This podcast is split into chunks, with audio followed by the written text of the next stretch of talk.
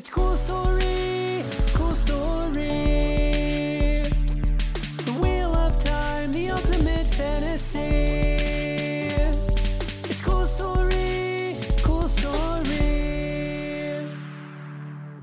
Hey, We are like starting a whole new thing. a new spring, you might say. You might say that And because we are. And it's like spring is spring is starting in like actual time. Spring has sprung. I was avoiding saying that because spring has sprung to me is just like another variation of Happy Turkey Day. Gobble gobble. Um, really? I hate, and you know I hate Happy Turkey Day. Although now I've it's kind of like come back into fashion for me. Like I hate it, It- so much that I like hearing it now. Is it like adulting or life hacks for you? Yeah, just these phrases that I hate. Like, I feel as though there's a person that exists in the world, and this true. Yep. person is like, uh, thank you. That's it. And this person is like the same person people refer to, and they're like, oh yeah, you know what they say. Like this imaginary person who's come up with like shortened lexicon terms that I don't like that everyone has just caught on to, like adulting and life hack. And I had a friend who said Happy Gobble Gobble Day. Did you push them into traffic? We're no longer friends. That's not the reason, but it's it just cements the reason. anyway, it's pretty cool though. New spring, new book, new. uh It's actually spring. I'm excited. I know. I the I, I think the time change is happening soon too. Yeah, I you know I don't like to lose the hour, but I'm happy to have daylight. Yeah, agreed. Um, I don't think I have anything like new that I've been watching really, other than The Last of Us. But you know, it's so new. I don't want to spoil anything for people. I know it's it's just. Con- How many episodes are there going to be? Is it eight? Eight or nine, I can't remember. There's only like one or two more. That means, which I'm very sad about. Yeah, I haven't played the game, but Davey has, and I know there's like sequels to the game. I can't imagine that they're not going to continue this series. It's so good. yeah. I think they are already talking about season two. Oh, good, good. I'm kind of rewatching a couple things. I'm rewatching Hacks on HBO. Oh, so funny. Um, I love that show so much. I, ca- I caught onto it sometime during quarantine, and I just like became obsessed. And um, we're doing this thing, Davey and I, where we're making each other watch shows that we think the other will like. And Has so, he watched Pose, or did did he? I already yelled at him because I'm now Okay, in season three of Pose. I just started season three. You know, I'm a slow watcher, um, but I I watch in bursts. So Is it season three is the last one, right? It's only three seasons. Yeah, Okay. I yeah. just started the first episode of season three, and I don't even. I I literally got up to like the opening credits, and I was like, I'm pissed already. um, uh, but yeah, so Davies, I already yelled at him on your behalf for not watching Pose yet, and Good. told him that's probably next on the list. Um. But I'm making him watch Hack, so I'm rewatching that, which I love. And I think I heard they're making a season three. I think so. Yeah. Okay, good. Because I know it was immediately when it ended, it was like they would make a season three, but they're fine if they didn't. And I'm I, I, good. I'm glad they're making a third. I I, think they are. I think I, was googling around and I didn't dig too deep, but it looks like there are googling around. googling around like an uh, ancient relic. I think that's it though. I'm not watching anything new other than Pose, which I again I just I I texted this to you a couple times through through the week, weeks, but I, I'm not ready. Every week, I, I'm not ready to have a, a breakdown. Every week. I mean, I am ready though. To be honest, that's why I'm watching it. Unrelated, you just said ancient relic, and I just Mm-hmm. had to share a little story. So I, for anyone who doesn't know, I work at a university, and so I I work with the youths. Um, and I'm interviewing students for a student position, and it's uh, related to like social media and creating videos and things like that. And one of the students' cover letters literally used the phrase, quote, the olden days of Vine. And I was Oh. just like, I am so old, and I cannot believe you had the audacity to say that to me. I I'm shocked. The olden di- days of Vine that hurts Yes. me on so many levels because yes. Because Vine remem- feels like something after me anyway. Yes, I was just gonna say because when Vine came out, it was one of the last um like new social media type of platforms that I uh, kind of uh, was on the cusp of. You know what I mean? Yeah, yeah, yeah, yeah. like it was acceptable for me to be into Vine, even though I didn't have it. I just watched the Vine videos on other platforms. Much like now, I watch TikTok videos on Instagram. yes, two days later. Yeah. oh, that is hilarious. Yeah. Someone the other So- day, this is how old I, I felt the other day, very related to that at work. We were doing a meeting, and my, my boss, my H, the guy in HR likes to ask a random question at the beginning of the like the company meetings, and anyone who speaks has to answer the question. So, Okay. um, in February, it was, "Have you seen the movie Groundhog's Day?" Um, and if you have, do you do you like it or not, basically, or something like that, because it was on Groundhog's Day, I think. And uh, someone said, "Have you seen?" By the way, have you? I have seen it. I haven't seen it since I was a child, but my I think my like recollection of it now is basically he spends like it's a movie of like Bill Murray sexually harassing women for 2 hours and nothing happening. Oh my God, is it really? I think I think he spends like most of the movie like harassing women. And then like the day repeats itself until he like maybe evolves a little bit as a human. Wow. Anyway, go ahead. I have to watch it again and see. Uh, but yeah, that's basically the concept. of Repeating day, you know. Yeah, yeah, yeah. But every morning starts with a radio song, playing a song, and it's the same song every day. Do you remember what that song is? oh, I don't. Okay. Someone in the meeting said, first I'll tell you what they said and then I'll tell you what the song is. They refer to this as the song from Groundhog's Day. Okay. And most people in the meeting only knew this song as the song from Groundhog's Day. Oh god. Okay. It is I Got Is it- You Babe by Sonny and Cher. That's the song that plays at the beginning of every day. Yeah. And, I and Got most You, Babe. people They didn't know the title. I got you, babe. The the entire chorus is I got you, babe. and it was and Cher. I'm I just okay. I had a hard time. My look in my meet the face I had in the meeting every time someone said something was so obvious that my similarly aged friends were messaging me like, "Is this making you sick?" like it is me. uh, your Anyway. face was not using its inside voice. Absolutely not. But you know what? I've kind of I've kind of um, leaned into that more at work, and it's um it's enjoyed. I feel like it's Yeah. enjoyed. Uh, for now, Well, I um I don't have anything else. should we get into the book then? Uh, The brand new book. I'm ready. Yay. Should we? Okay. So listeners, I'm not sure how this is going to come up on your feed, Yes. but we're gonna. I think we decided we're gonna title this season zero Yeah. because you know we're going back. Otherwise, it like messes up the future book numbering kind of thing. Yeah. So I the whole reason I brought this up was because I just don't know how it's going to show up in people's podcast feeds. Like is it going to show up as like the new season or because I'm going to title it season 0, is it going to start is it going to show up correctly in people's podcast feeds is my concern. It's a good question. And like, So- will Buzz BuzzFeed or whatever Buzzsprout allow us to do a season zero? I think so. Well, we'll try it. I'm going to try Yeah. it. We'll see what happens. If I just want listeners out there to kind of let us Be know. prepared. Yeah, be prepared and let let us know via email or if you're a part of our Discord channel, which if you're not, just email us and, you know, you can be. But Yeah. let us know how it is showing up because I want it to be easy for everyone and if if it seems complicated, we'll we'll just we'll make it work. Yeah. Yeah. So I was reading uh, the little sleeve of the book, and it's obviously very much about Moiraine and Lan. Mm-hmm. And my first feeling was like, oh, yay. And then my second feeling is like, based on where we left off with the last book, if suggesting this book now is like paying homage to Softening the blow. yeah, to a gone Moiraine forever, um, it's not gonna work. there isn't a band-aid big enough. Yeah.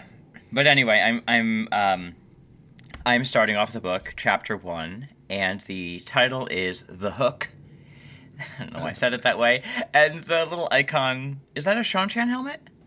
Uh, no, it's Lan's helmet. Oh, okay. I had a feeling it was a different helmet. So, have we seen this icon before?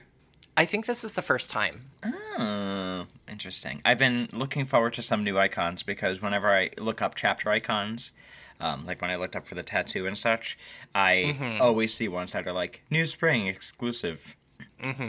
Um, so we are starting with a Lan chapter. That makes sense. I was like, oh, Which Seanchan might helmet also- Lan. Might also be his first point of view. I think chapter. so. I think we might have seen some moments of him in the early book. Yeah. we start out it's like in the past obviously and the little sleeve of the book spoils it but i'll i'll bury the lead so it's in the past it's very snowy the atmosphere the environment and lan is out on a battlefield after the fighting is temporarily over and it's been three days of battling him and his men are camping out or you know trying to make a camp but they're not going to make a fire because they're going to try to avoid attention from the Aiel. Lan comes across a Domani sentry. There's like kind of a mix of people in this little army. Yeah. And this man is named Basram, yes. and he's sort of like under Lan's command, I guess it seems. Uh, he he was dozing off against a tree, and Lan's like, "Girl, get it together. Like, not the time." and he's like, "Oh, sorry, I was just." Uh, and he's like, "It's okay, I get it. Yeah, but you would have been dead if an Aiel found you. So get away from the tree, and you know, get it together. Because also, it's so cold. It's so cold. How cold is it? It's so cold that if if they stay motionless for too long in the same place, they're going to risk frostbite, which means amputation of their feet, which you know Yeah. renders them kind of useless and, and Yeah. dead. So, Wonder some kind of useless and dead. I mean, really, if they're in the middle of a battle and they're footless, yeah. you know, they're not ready. They don't know how to be footless yet. Yeah. So, uh, Lan is just kind of like going through and, and finding a, a couple other people who are also on the edge of, of sleeplessness.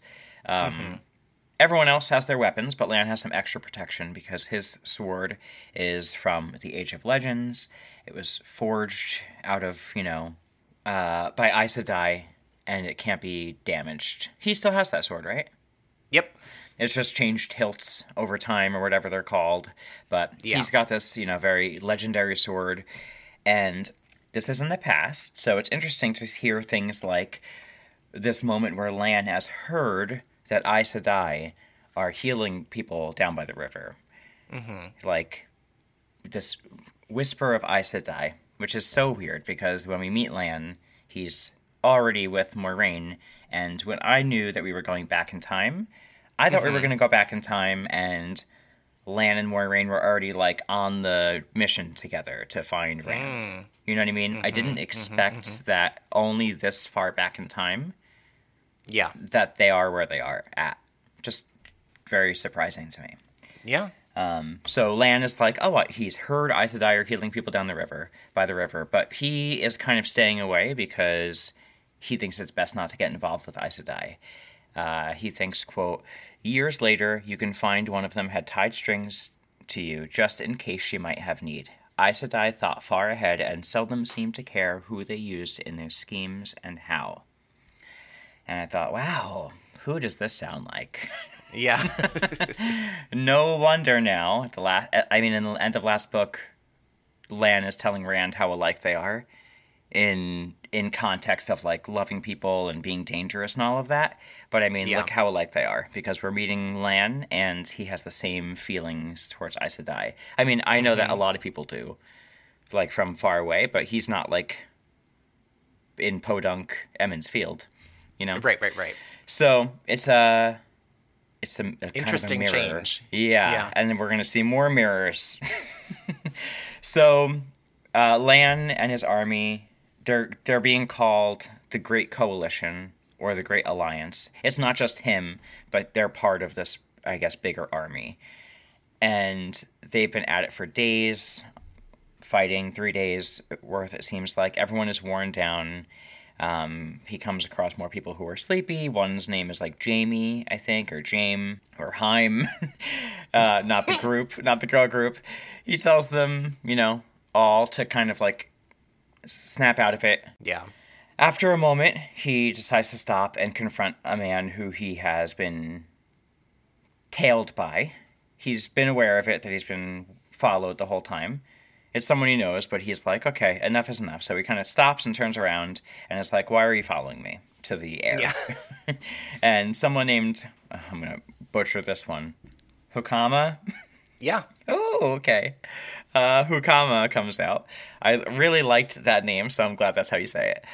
Uh, Yeah. He is a man who trained Lan, and he says that he's only watching his back, basically, because he's carelessly walking about. So, both he and Lan have their Malkier helmets on, and they both have that, like, um, cord tied, tied around their head and it says that Lan has a like crescent crest on his, and while the other guy could wear that as well, he doesn't have it above his.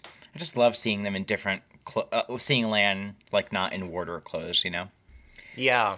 And we learn that uh, we get a little piece of history that, I maybe we heard versions of this, but twenty Malkieri uh, folks were tasked with getting Lan to safety when he was a baby Yes. um, when Malkier fell, and of and they were tasked with obviously raising him.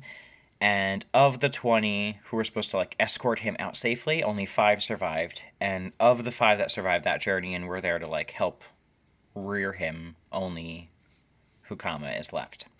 Yep. So he's kind of like a father figure to him in my mind. Yeah. Lan asks him if he believes that the Aiel, he's, if he still has the suspicion that the Aiel have sworn their loyalty to the Dark One. And he's like, hell yeah, that's why we're here. So I'm still going with that. And he's, we learned that in the past two years that the Aiel have burned the city of Cairhien and like pillaged through the land of Cairhien. Uh, they've fought through Tear and Andor, and they've now like made it outside of the walls of Tar Valon or the island of Tar Valon. And that sounds very dark friendly behavior to him. And it's also unusual because before this time, as we know from the books that we've read already, the Aiel haven't really cr- crossed the waste up until now for kind of ever. He keeps wondering if more information. Lan keeps wondering to himself throughout this chapter if there's any more information like about the history of what's happened before that would be helpful. Um, but he just keeps noting how the Aes Sedai kind of hoard their information, and they might have more information, but you know they just give it in trickles and drops. And I just kept thinking how it keeps reminding me of the Emond's Fielders, how they were when they met the Aes Sedai, and how like they have the sort of untrustworthy, and how frustrated it is to only get these little pieces.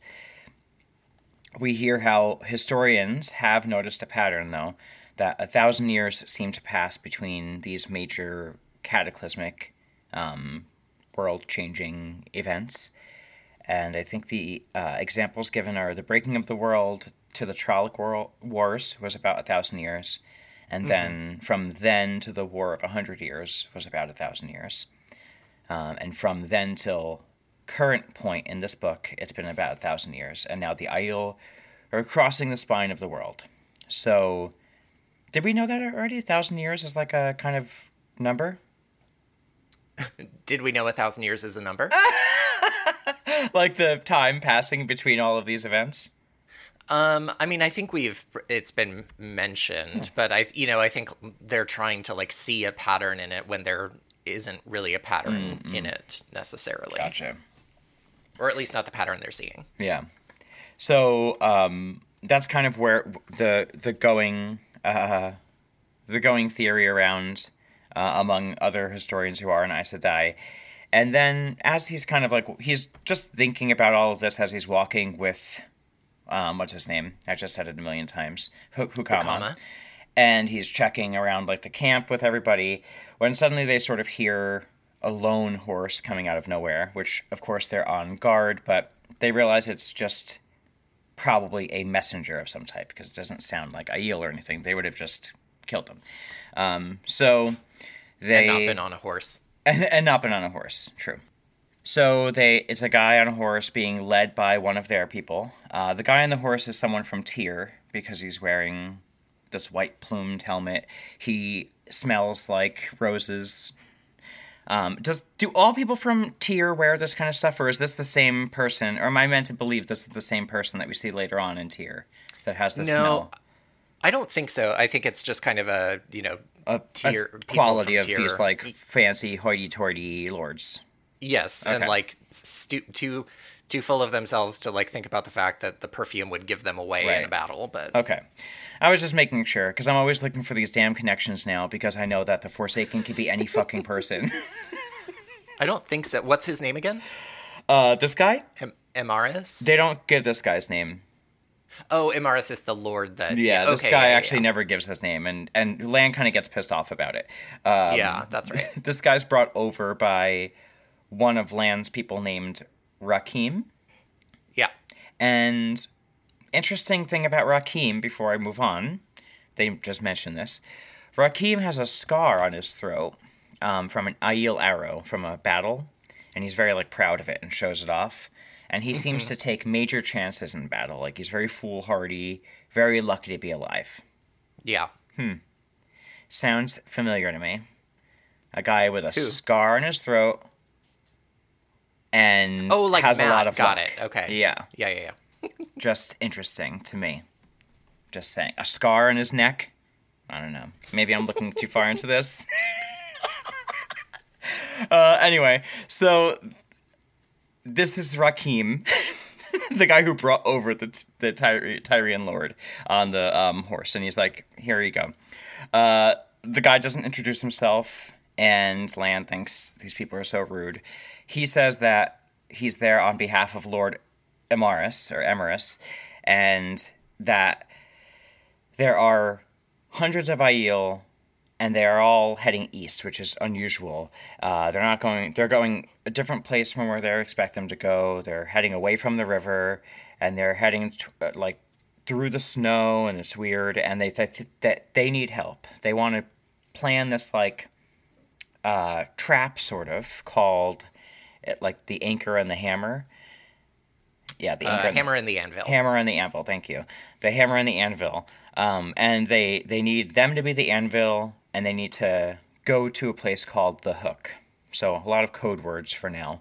And Lan's like, hmm, he hates how impolite the Southlanders are, uh, but he agrees to go, and he'll meet by first light. And he, it's noted that he doesn't really know who this like Lord Emerus is. He's never heard of him, but there are like a ton of people. At, there's 300 people at, at his camp. There's like 200,000 people or something in this like coalition, I guess. Yeah, it's basically like all of the nations banded together to fight the Aiel. Yeah, so it could for him to not know the person isn't unusual, but I'm Yeah. already worried. So um, he has no idea what this person is, but he's like, I'll go and I'll go meet him and we'll figure it out. And Bukama shouts for all the men at the camp to wake up and ride, and the Tyrian guy warns them to ride hard. Lan forms the image of a flame in his mind, and he feeds all of his emotion into it, and he's floating in the void, and he's achieving Kodi, Kodai, Kodi, Sure. okay, uh, which is like the oneness, and it makes him, you know, like we've seen with Rand, it makes him one with the ground and his sword, and he can, you know, focus and all of that, and then he turns to his men and says, "Let's go." Uh, Bukama and these names. I'm gonna, I'm gonna get better at these names. I promise. Kanidrin, Sure. Bukama and Kanidrin are are these two guys that are like um, with him in battle. Kanidrin is charged with taking care of something named Cat Dancer, which I think is Lan's horse. Yes. Okay. I was very confused in this part of the chapter. I read it like three times. I was like, what the f- is Cat Dancer? um, so I guess he's like taking care of his horse. Um, wh- while they're like, you know, rallying the troops and heading out, Bukama and because they're heading towards this place called the Hook now. Um, Bukama and Lan are discussing the challenges of you know if the anvil or the hammer in this ploy or in this like you know tactic are not in place at the right time and how important it, important it is that they get there and that you know no one's left out you know on their own because if either the hammer or the anvil are left by their own the Aiel will kill them both they think so Yeah. they're riding on. They make it to the hook pretty quickly. Um, they the hook is sort of like a high ridge, sort of. Um, I'm kind of thinking like Pride Rock, or like an um, Yeah. you know what I mean? Like it's like a overhang, sort of like cliff um, that looks out into off into the distance. But it's really easy to see anyone who would be up on this hook. So they go to this area of this hook, um, and Lan arranges all of his men along the crest of it, which is like about a, a little less than a mile long. It says, and Lan is looking out into the distance. He can kind of make out the Tower of Tar Valon, but it's really hard to really make out the shape of it because it's dwarfed in size by uh, Dragon Mount. And uh, there's a lot of talk about how big it is and yada da da da. And there's a smoking peak at the top of Dragon Mount, which is an ominous sign to everybody of this prophecy that no one wants fulfilled. The army, uh, Lan's army, like drive their lances into the ground and they all cock their arrows or get ready to, you know, strike because I think the plan is when the Aiel come forward to strike this smaller army, they're going to try to you know, shower them with arrows while they're fa- uh, like in pursuit or just far enough away. And Yeah. as long as they don't stop and have like an arrow off, then they'll be okay because Yeah. um, you know that would suck. But they're they're thinking the Aiel are savage and they're just gonna you know pillage towards them, and this is the best bet they have. So they know that the Aiel, ha- Aiel have higher numbers than them, but they don't really know how high. Um, but they're just waiting and seeing what happens now. And then time is passing. They kind of like get cloaked by nighttime. And then they see a column of ice, or land sees from the distance. He's got a spyglass. He sees a like column of Aiel come out from the trees or whatever, or from the forest, and he's like, okay. And so he embraces the oneness, and he looks through. He sees they're about a mile off, but they're not really having a hard time getting through the snowy landscape. Uh, so Lan knows it's time. He sees that they're all veiled and they all have spears, which he doesn't really know what that means, but we know that means they're like ready to go. And then we hear trumpets in the distance, which I still don't know if I'm supposed to know what the trumpets are. I don't know what the trumpets No. are. Okay. Not yet. So there's trumpets in the distance, and they keep happening one after another in sequence. And I think he hears about five blare out. Um, and the Aiel, some of them seem to notice it, but he doesn't know if they're noticing it or if they're like aware that there's like an attack coming from behind. And as they're like pouring out from all over, the amount of them increases to ultimately like 2000s plus. And Hukama says, embrace death. Delightful. Mm-hmm. Positive affirmations. But they all kind of say it. They all know. I guess this is kind of like a ready ourselves because they're ready to Yeah. to face death if it means like the greater good. And Yeah. they all know this is a reality they might be facing. Lan can see that his army is all ready to go, and he's really conflicted because he doesn't know where the hammer is in this situation if they're close by and he sees that the Aiel have this massive army, which is like way bigger than they thought, and Yeah. enough to take both him and Emerus's people if they come back anyway.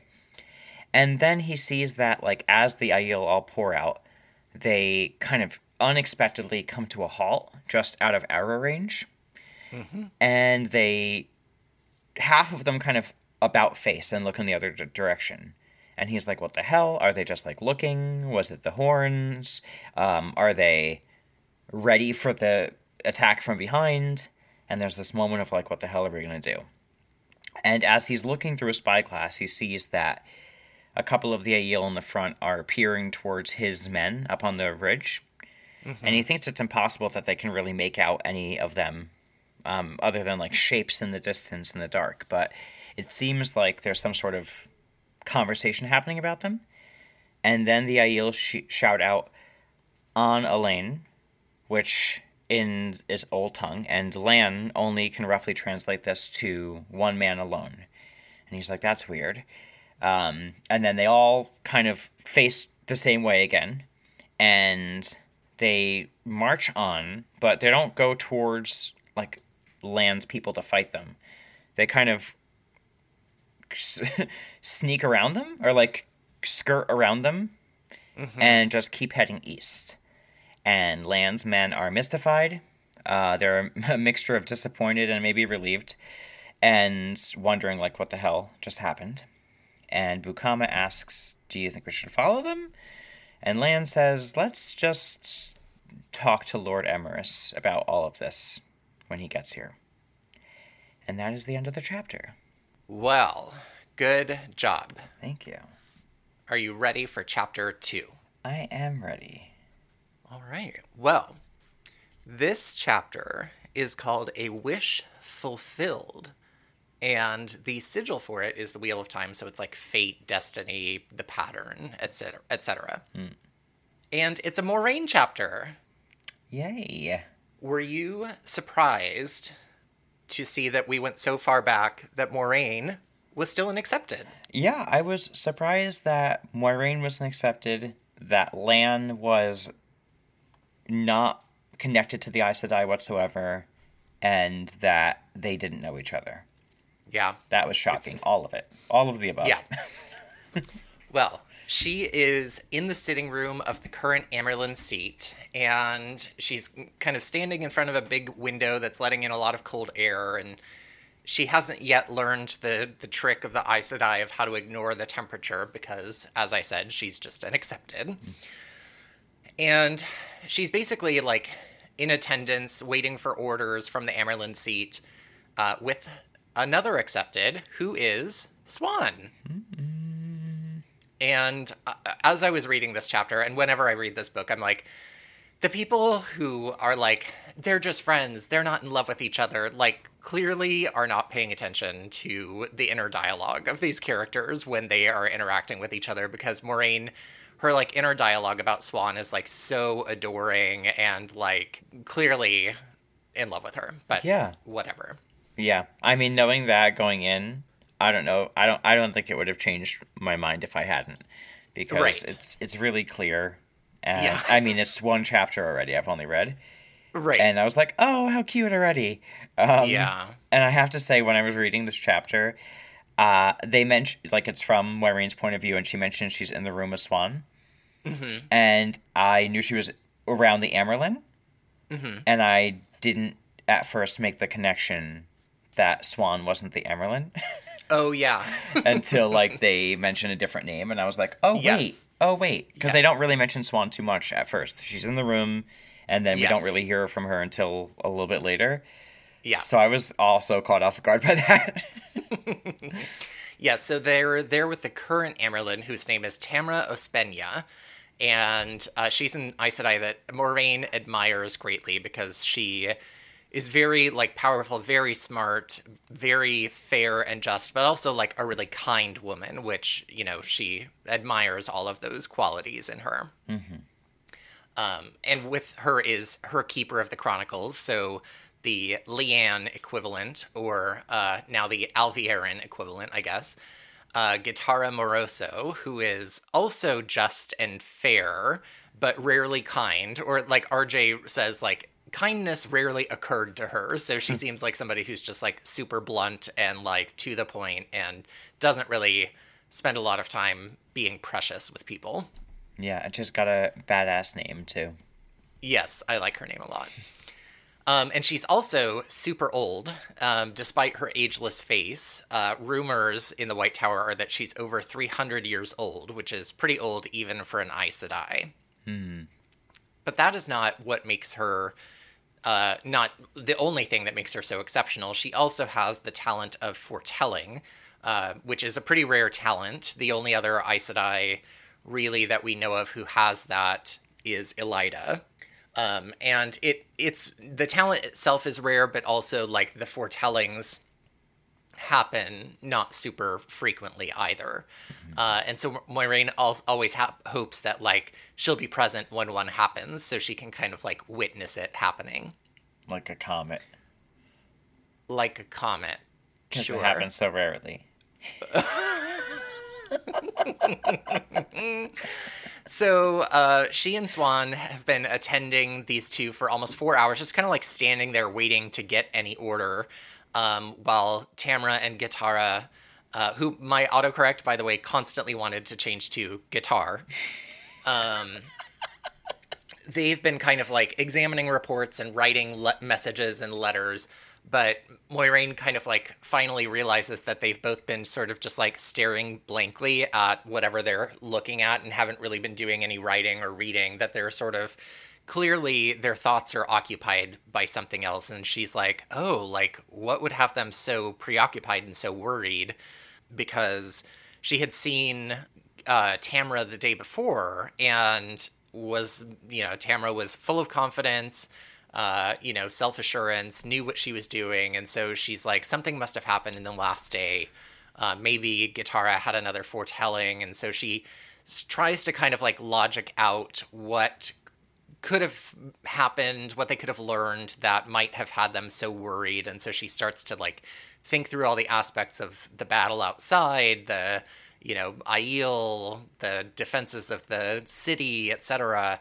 And then uh, RJ writes, out of the corner of her eye, Moiraine saw Siuan smiling at her. That smile turned Siuan's face from handsome to pretty and made her clear blue eyes twinkle. Moiraine could not help smiling back.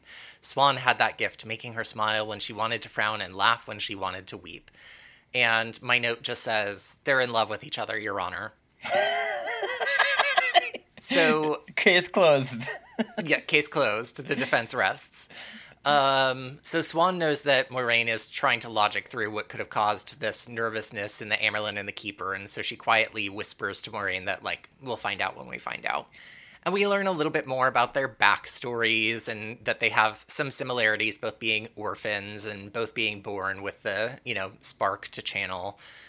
Uh, but as we know, Siuan was born poor in Tear, it, which is a country that you know shuns channelers, while Moiraine had been born rich in Cairhien and had had like a ball thrown in her honor when it was learned that she was going to be going to the tower. So they have some pretty distinct life life differences as well. But Moiraine really admires Siuan's brain and how like expert she is at puzzles, and she's such a fast learner. And uh, we learned that other than you know those things, like they've kind of been in lockstep with each other uh, when it came to you know how quickly they advanced in channeling, and that only one other. Uh, in recent memory, had even matched the two of them and how quickly they advanced, and that was Elaida, who had finished novice training in three years and accepted training in three years, which were both records. And it seems likely that the both of them will match that as well. Well, you know Did what? you say? Look at her. n- Yeah, I did. Because look at her now. Okay, you're sitting in a tower. You can't trust anybody. Everybody kind of hates you. Your number one in charge is trying to take over from you, and probably will. Look at you now. Look what you did. Sorry. Uh, yeah. Oh, Elaida. Oh, Elaida. I'm so upset with great Elaida name, right now because I Still don't Still one think of my favorite names. it's a great name. I'm just I'm very upset because for a moment I really thought maybe she was like an anti-hero. oh, yeah. Anyway. Well, uh, maybe we'll see some of her in the book. So, uh, bu- bu- bu- bu- suddenly, Tamra and Gitara hear hundreds of trumpets out through the windows, so the same trumpeting that we heard in Lan's chapter. And Tamara orders Moiraine to go find out if there's been any news from the battlefield and tell Siuan to make some tea quickly. And so Moiraine heads out into the anteroom where she, uh, there's a novice who's kind of like m- meant to receive any messages. And her name is Elin. And uh, Moiraine catches her basically reading like a bodice ripping romance novel. And she's like, um, you shouldn't be reading that. That's embarrass how embarrassing for you. Um, and Elin, even though she is technically older than Moiraine, she has been a novice for more than seven years and had come to the tower at 18 years old. So she's a little old for, you know, any initiate of the tower and also just advancing very, very slowly um, through the process. Um, even though she's older than Moiraine, uh, Moiraine, as an accepted, has you know a good amount of uh, sort of positional power above her, and so Elin is like, "What's what's inappropriate about this book?" And Moiraine is like, doesn't really want to answer that because there's subjects she, as a Cairhien, doesn't like talking about because they're kind of like prudish or very prim. Mm-hmm. And so she says to her that the librarians would be very put out if you returned one of their books in a damaged condition. And she feels really proud of herself for that response because it's a very Aes Sedai answer and, uh, you know, accepted and novices like practice uh, how to answer questions like an Aes Sedai kind of the minute from when they get in the tower. And we just get like a little glimpse into sort of the power structure of the tower of, you know, the accepted two novices accepted are just like a step below Aes Sedai, but two Aes Sedai novices are just a small step above, or accepted are just a small step above novices. So it's just kind of like a funny, you know, perspective of power dynamics that I enjoy. It's so weird seeing her in this position.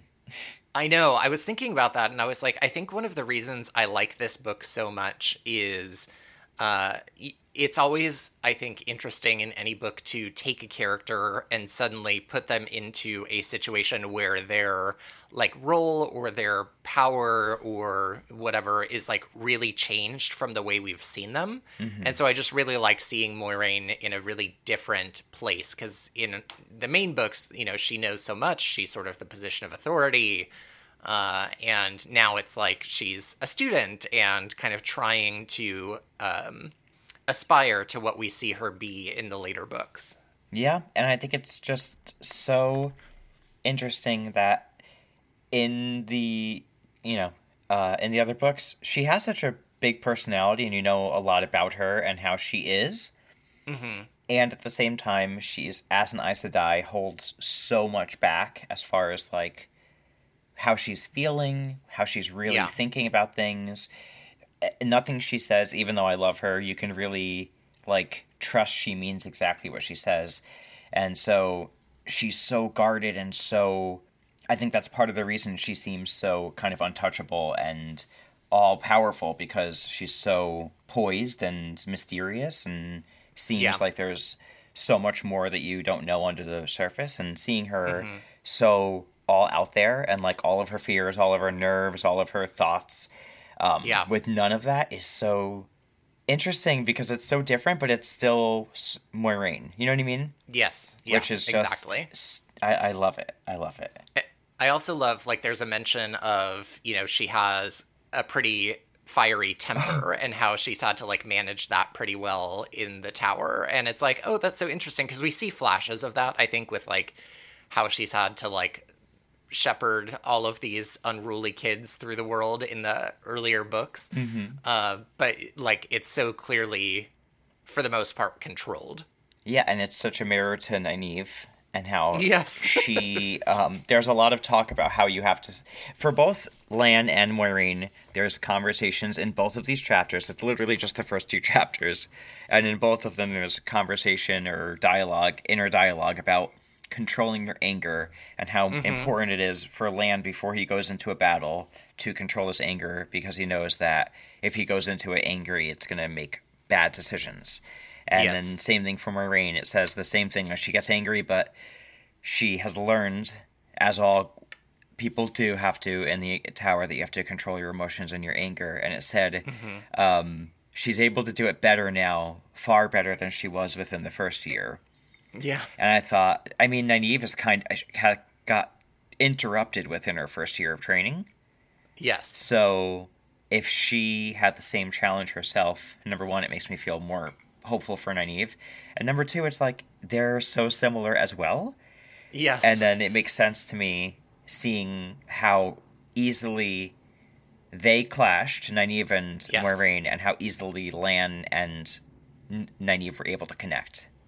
Yes. Anyway, I love it. I love these little parallels because I just didn't expect them to be so I don't want to say young because I don't really know their age ages really in this moment, Yeah. but like young in personality or like you know. development. Yeah, thank Well, you. Well, we know that she is uh, under 25 because she's younger than Er- Ellen, and I think, or Elin, I think she's like three years younger. So I think she's like 20, somewhere in the 20 to 22 range. Wild. Maybe even a little younger. I don't know. I'll have to look at the math. But Elin, you know, she's like, "Has there been any news?" And Elin is like, "No, you know, I would have brought it immediately." And so Moiraine is like, "Go back to your reading." And then she realizes she's just contradicted herself, and so she's like, quickly rushes away before Elin can see her blushing from embarrassment. Um, and as she heads back into the room, Siuan hands her Gitara's tea to take to her, while she carries Tamra's. And as she's about to hand Gitara her tea, Gitara leaps to her feet and she's trembling and her eyes are wide with fear. And she says, He is born again. I feel him. The dragon takes his first breath on the slope of Dragon Mount. He is coming. He is coming. Light help us. Light help the world. He lies in the snow and cries like the thunder. He burns like the sun. And then she falls forward into Moiraine's arms. All I could think about during this scene was so this woman is much larger than Moiraine, and she's like, Moiraine's trying to, like, you know, hold her as she like falls to the ground and all i could think about is that that scene from clue when the cook falls on mr green and he's like somebody help me. So- somebody help me please. As they're both basically like carried to the ground. I also thought like that foretelling moment was like so intense, and then just the way you were saying it just now, those that exact quote, I was like, that could be a song. That would be a good song lyric somehow. I feel like oh he lies in the snow and cries like the thunder he burns like the sun I'm into it. Yeah, yeah yeah that's the chorus. We're talking about Yeah. the character. somebody write that yes, call it the foretelling I'm And getting a vibe like Bananarama, uh, old old '80s vibe. i like that Go ahead. Um, so Tamara quickly jumps up and tries to, you know, heal Gitara, but Gitara has died, and Tamara is like, "Not now, not when I need you most." And she kind of like sighs and then looks at Moiraine and uh, Siuan and is like, "You're both intelligent and not deaf, unfortunately, and you know what Gitara just foretold." And they're both like, they nod because obviously they do. Uh, and Tamara sighs and places the keeper's stole over her face, over Gitara's face, not her own. Um, and Siuan is like, I'll go get a servant to, you know, take care of Gitara's body. And Tamara barks at her to stay and tells both of them, You will tell no one about this, not for any reason, and if necessary, you will lie, even to a sister. Gitara died without speaking. Do you understand me?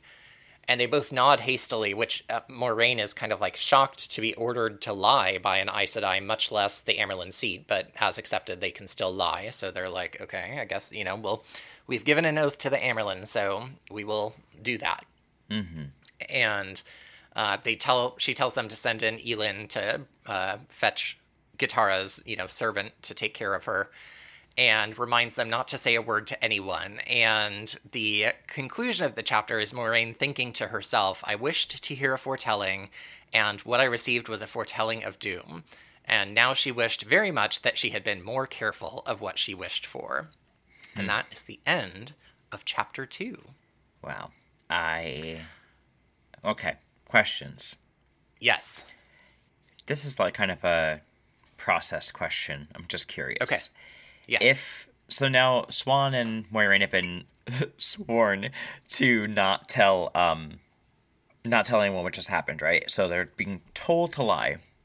yes. Let's say they tomorrow after this were raised to Aes Sedai. yes. Would they technically be able to flat out lie about that because it was a lie that they were telling before they took the oath rod, so it's kind of like their truth? No, or would they have to be sneaky and do the Aes Sedai thing at best?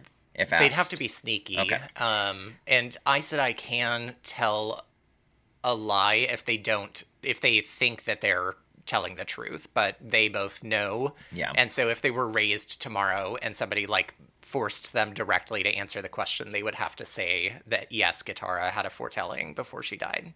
And I think I know this already, but I'm just reminding myself. If they were to lie as an Aes Sedai after they take the oath, does when they say they are they are unable to lie, does that mean they can't they physically can't like liar liar style? Yes. Okay, Yeah. so it's like it's not like they can actually lie and then there's a punishment. No. It's like they actually can't do it. If they actually had to say the words, they'd have to say the words. The pen is yes. royal blue. Exactly. Exactly. Like, yeah. If there was the color of a dress, they would be unable to say that it was the wrong color, basically. Okay. And then um, other question, and Yes. if I don't need to know this yet, I don't. That's fine. I guess I've never thought about it since um, Gitara just died, presumably. Yes. Um, there needs to be another keeper of the chronicles, right? Correct. Do we learn how that happens? Like what that process is? I'm just kind of curious. Um, we definitely see kind of like what how power structure changes when there's like a, a death or you know whatever a stepping down, all that kind of stuff. Uh, in in the coming chapters, yes. Okay, because so far we've only seen a live like overthrowing. yes, a coup. you know, yeah. a coup where they took both down. yeah. In regular, in history, in Wheel of Time history, does does it happen like when one I when one Amyrlin dies or you know is shunned or what, however they pass away? Only the Amyrlin is replaced, or do they automatically get a new Keeper of the Chronicles? Is it like two independent things, or do they they have to be like kind of a pair raised together? So typically, what would happen is if the Amyrlin died, um, the sitters of each of the Ajas would elect a new Amyrlin, mm-hmm. and then that Amyrlin would choose her keeper of the Chronicles. So she could choose the same one, potentially, or she would just choose a new one. What do you mean choose the same one? Like the Keeper of the Chronicles who was there when the Amyrlin died. What happens to them? Oh yeah, yeah, yeah. yeah. So if if if an Amyrlin died, the new Amyrlin could, in theory, choose the sa- the keeper of the Chronicles from the previous one. Yes. But if not, then that keeper just becomes like regular Aes Sedai, no Yeah. rank anymore. Exactly. Interesting. But if a keeper dies, then the Amyrlin just chooses a new one, or elects Correct. one, or whatever. Yeah. Interesting. Okay, those are just kind of uh, semantic-y type questions that came up when, Yeah, no. when you were reading. I was curious about because we've never really seen what happens next, and I'm I'm so curious what's going to happen next because I'm assuming Rand was just born. Yes. Um, which means Perrin and Mat were just born as well, or you Yeah. know, same day at least, and Yeah. that means that I think we're going to see. I don't know how much we're going to see in this book. I don't think we're going to see, you know, 15, 16 years or so. I wonder. Are we going to see that? You're, uh, well, don't tell me. Don't tell me. But it makes me wonder, like, if we're going to see all of that time pass, are we going to also see. I don't I'm just kind of curious where we're going. I'm wondering what other Yeah. characters we're going to see viewpoints from. Oh, my gosh. And I'm just, sho- I'm really shocked at, again, I cannot get over how the the place we're coming into this book at with Lan and Moiraine. I just assumed they were going to be on their adventure already. You know what I mean? kind of like Yeah. how we started the show, I guess. Yeah. Like somewhere in that zone.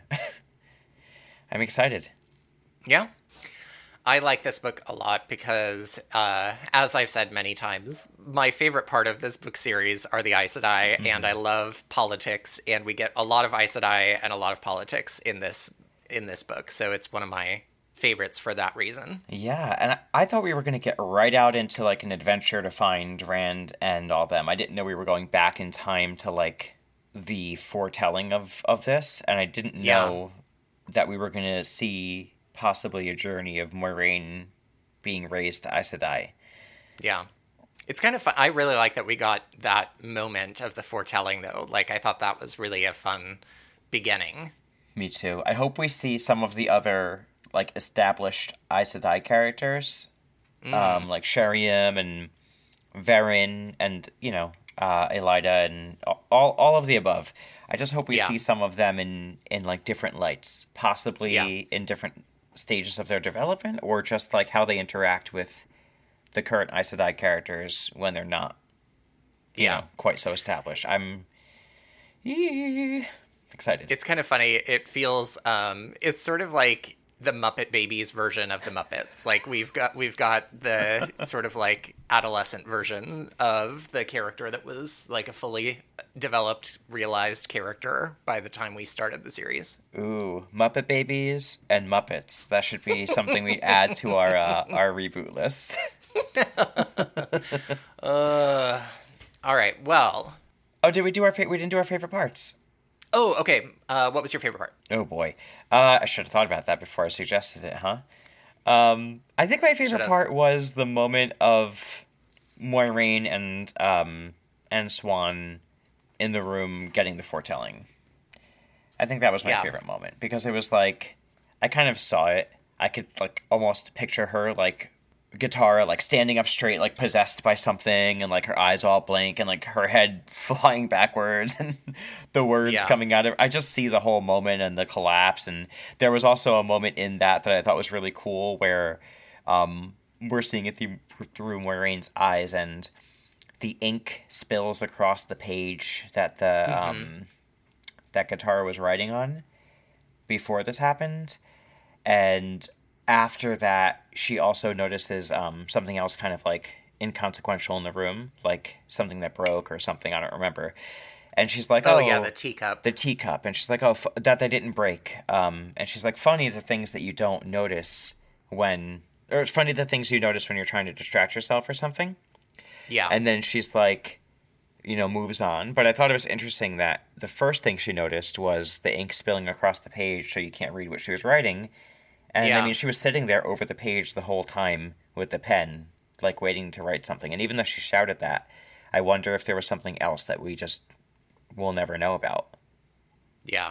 anyway that was my favorite part because there was a lot of intrigue and mystery to it too and um, what about you Um, well, so I just texted you a picture from the graphic novels of that moment of Gitara's foretelling because as you were describing it, I was like, oh, you might want to see how it was oh my god visually rendered. i'm looking at it right this is like exactly what i picture yeah. I think my favorite part is uh, just the little like lovey eyeballs that Moiraine and Siuan make at each other, and like the way they understand each other, each other, and like know each other really well, and Moiraine's like dialogue about how she admires Siuan and her strengths and all of that. Like, it's just so cute, and I love it. So that's definitely my favorite part of this chapter. I think. I yeah, I love I love the interactions and the, the different things that we're seeing, like the different Yeah. sides we're going to see these characters, and it's interesting to see them put in a similar position to the Emond's Fielders. Who Yeah, they seem definitely. so far evolved from when we meet them in the in that timeline. Hundred percent. Yeah, that's pretty Um, yeah, and I mean it's it's interesting also just to think about like if they're both accepted right now, and this is the moment that Rand is born, and you know Rand is around twenty years old at the time that the series begins. Uh, when Moiraine finds him, then within the next 20 years, Siuan is going to become Amyrlin's seat, and Moiraine will be out there f- hunting for the Dragon Reborn. So just like thinking about how does it get to that point is interesting. Yeah, and how does how does Lan become bonded to her? Uh, Yes. Because right now he's like, yeah, Aes Sedai are out there. I don't hate them, but I certainly don't, I don't trust, trust them. them. Yeah. Yeah. And his his worry is becoming, in his mind, just how Rand feels like stuck in their in their web, and there's always a hook and like a line that they attach to you and whatever. And Mm. he's just thinking about it in the sense that other men think about Aes Sedai, maybe like, oh, they always try to weave you in the Tie web. and- to you, Yeah, yeah. but he's actually going to become physically bonded to her. yeah. um, which, how did we get from there to here in that time frame as well? Yeah, You know? exactly. All right, everyone. I know your phone is either in your hands or within your reach, so pick it up, go to the podcast app that you're using, and subscribe. And while you're there, rate and review us because that's really the best way to get other people to see our show. That's right. Also, uh, tell a friend who might be interested because word of mouth is the number one pay- way blah, blah, blah, that people try a new podcast. And we love connecting with our listeners, so send us an email at coolstorypod at gmail.com. Send us anything. You could send us feedback or just a note. Tell us why you love or hate us, whatever you want. Um, I'm not really interested in notes about why you hate us. Thank you. You know, I might be no, I might be interested in just notes about why you hate me, just for for the fun, for the fun. Yeah. And uh, Um, you can find us on Instagram and Facebook at Cool Story Pod. Twitter is Cool Story Pod One. Also, we have a Patreon, which is patreon.com slash n and Matt, and you get cool bonus episodes where we play games and review movies and TV shows. We just recently reviewed and released an episode of the uh, 90s cartoon Gargoyles. So if you just enjoy listening to us, you should subscribe to our Patreon. Definitely. And if you want, you can also buy us a coffee at buymeacoffee.com slash N and Matt. Thanks for listening to Cool Story. See you next week. Bye. Bye. You know, we're gonna see how this goes. It's the first episode. Let us know. I think most people, like most people who listen to our podcast, have Subscribe. read some or all of the books, and so I feel like they'll figure it out pretty quickly. Pardon me. Are you okay over there? I'm dying. Sorry, I breathed in and I I don't know what happened. I, I don't know how to breathe. Um, how am I how am I supposed to breathe with no air as a It literally as that stage sounded like uh, um, like Mario when he throws a bomb into um, like King Toad in the in the second Mario game. This might be an outtake. I might have to include this because you're making me laugh. Oh, okay, so what I was gonna say